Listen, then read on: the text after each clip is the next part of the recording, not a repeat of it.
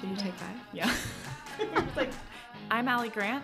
And I'm Just You, Welcome to Follow Me, your resource for all things influencer. brought to you by Be Social Group. Now, let's see who we're following this week.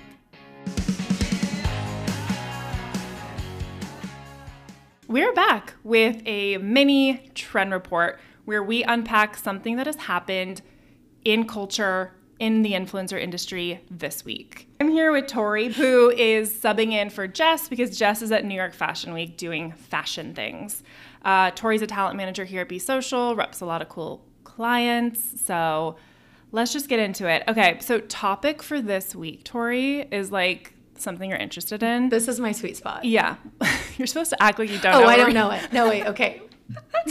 Okay, we're going to talk about the Super Bowl. And I'm not talking about like punts and receivings or whatever you Well, call I can them. get there too. No, I don't want to talk about the points. Rushing yards. Rushing yards. No, I want to talk about the marketing and advertising that has happened during this cultural event, the Super Bowl. which to literally get a slot for an ad space, it's over a million dollars for 30 seconds. It's seven Or million. less. Seven million dollars. Per slot? Yeah, 30 second slot average is like five to seven million dollars. And that's not even including like production, ad agency, talent fees. Wow, I thought it was one to three.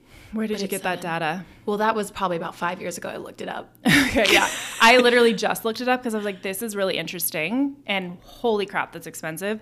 Such a like high CPM CPM, meaning like cost per impression. So expensive. Only two hundred million people watch a Super Bowl. Forty percent of the people watching the football are watching the football. watching the football Just that one ball.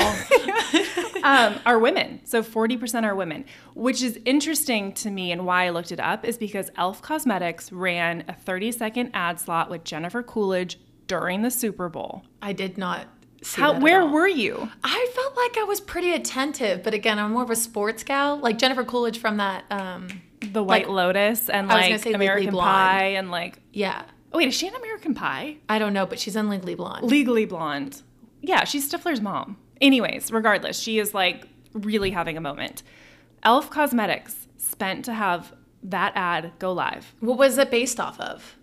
Like It- just her putting on makeup? Yeah, it was her putting on makeup, talking about like one of their primers, I think, and the fact that's like super sticky. It was like an interesting ad. I mean, it's really just So like it was like front facing, like her talking to a camera. like her kind of doing like a get ready with me, and then she like had a phone call. Because and- that feels very not Super Bowl. It's usually like you're you're creative, you're you're weaving it in, we don't even realize you're watching it. Like for instance, um, the guy from man, me with names, uh, Top Gun with the mustache, Miles oh, Teller. M- Miles Teller, I love the him. Bud Budweiser commercial was like them just drinking, but really was them dancing around in the in the living room. Yeah. So it's interesting approach with makeups and cosmetics for the Super Bowl, with it being just so just makeup. yeah, which versus- I I loved because it's like let's make a male dominated sport about makeup and cosmetics. It's kind of like genius actually.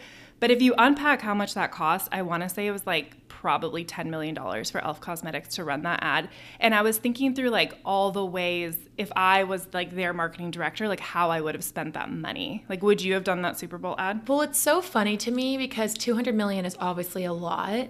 And you said it was like seven to 10 probably million for that ad to run. Yeah. And thinking about that reach that you could do with an influencer for like half the cost, way less like Way if- less. way less if you worked with like say someone who has a million followers on instagram it might cost like $20000 dollars to get Mm-hmm. like a reel up with them again you're only reaching a million but if that reel went viral you could reach easily 200 million dollars Yeah, or even doing like an Alex Earl who has a very strong demographic on both sides. Yeah. And she does makeup where men and women are both watching and she has almost 3 million I think right now on TikTok. 4.5 Are you sure? Gosh, she just keeps growing cuz I thought I just looked her up. and she we was always at talk three. about alex earl so But, but but that was just an instance of appealing. It's like a barstool sports kind of influencer person where there is a really strong female and male following, Mm. um, like a caller daddy, Alex um, Alex Cooper. yeah You could tap into someone like that who has a really high following and do those top four girls, and Mm-hmm. you probably could tap into almost the same amount for like half the cost. Yeah, I think way less, honestly. So it's like an interest. I think there's something very like pinnacle about like being part of the Super Bowl ads. Like it's Yeah. very pres- prestigious, if that makes sense. Like you don't typically see a cosmetic brand No. being part of that story. So I thought that was really cool. But I feel like the biggest advertisement and the biggest moment was Rihanna bringing out her Fenty cosmetic little case and blushing her cheeks before her performance, which was like a perfect product placement for Fenty Beauty. See, I'm a hot take. I thought it was like Oh, not. I just Oh. didn't think it was needed. oh my gosh. Like I get it. They were all wearing the bras underneath from um, Savage X or um, Savage Fenty. thank you. Oh, they No, were. it's X. Savage X. Okay. Um, Oh, I didn't even yeah, realize they were that. wearing her bras. Huh. Um, obviously, I'm assuming you know the, there was the makeup and then her music. Like she's definitely a mogul, but I just thought it was. Hmm.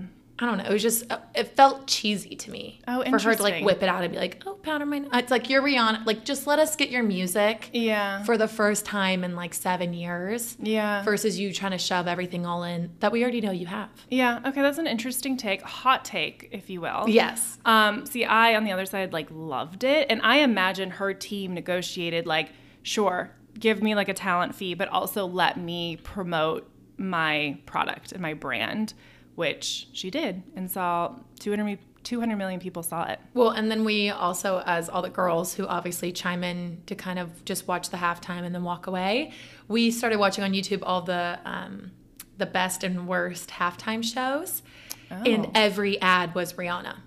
Oh, So, fully negotiating into that deal on a broader spectrum, where Apple Music is the was founding. Um, the foundation of the halftime show. yeah, So which you is have- usually Pepsi, right? So this is the first time. It's different. I mean, yeah, Pepsi is usually the biggest one, but there have been some others I want to say that I've done at like some banks, but maybe it's just Pepsi actually. Now that you say that, a bank. Wow. yeah, there's like a. I mean, there's like Chase, Capital One. Imagine what they pay for that. I mean, I don't think Apple Music's hurting it anyway. They're probably like, here's another dime, like another day, Yeah. another dime. Yeah, and then it's just promoting, you know, streaming or whatever on on their their platform. So it's Yeah. kind of a win-win for them. Um, all right. Well, I mean, that's all I really wanted to unpack this week. I mean, I wanted to bring in sports, which you love, I love sports. advertising and marketing, which I love, and just like blending them together. God, look at that. I know. So um, you liked it? Can you just give us a quick rating on out of ten? um, Rihanna's performance Yeah. or I loved it. I mean, I thought it was such a moment. She steps out, she's on those like high rises, which is like is dangerous. I would be so Mm-hmm. scared. Pregnant, like also such a moment. Um, I liked the performance. I think there was a lot that like went into it that was sort of deep. Like I Yeah. heard that, you know, potentially like her outfit was meant to be like a uterus and the Mm. people in white were meant to be like sperm.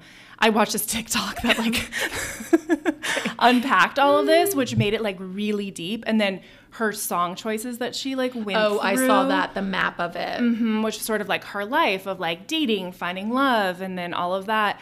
Um, and then also um, her partner who was like filming her performance, which I think I shared on my social, which is the cutest thing ever. Like Our maybe- standard for men are so low. Yeah. We're like, oh, men filming oh, this girl, like his partner. You're just like, our standards it are was so freaking cute. low. It was cute. well, of course they should be supporting. Yeah, He's- you're right. You're right. You're It's right. a Oh, partner. Yeah, yeah. And she's literally like part of the Super Bowl, which is crazy. Yeah. Um, but no, I thought it was really, really good. Um, I also thought a lot of the Super Bowl ads were pretty interesting. That's actually my favorite part of the Super Bowl. I Yeah. like could care less about the football.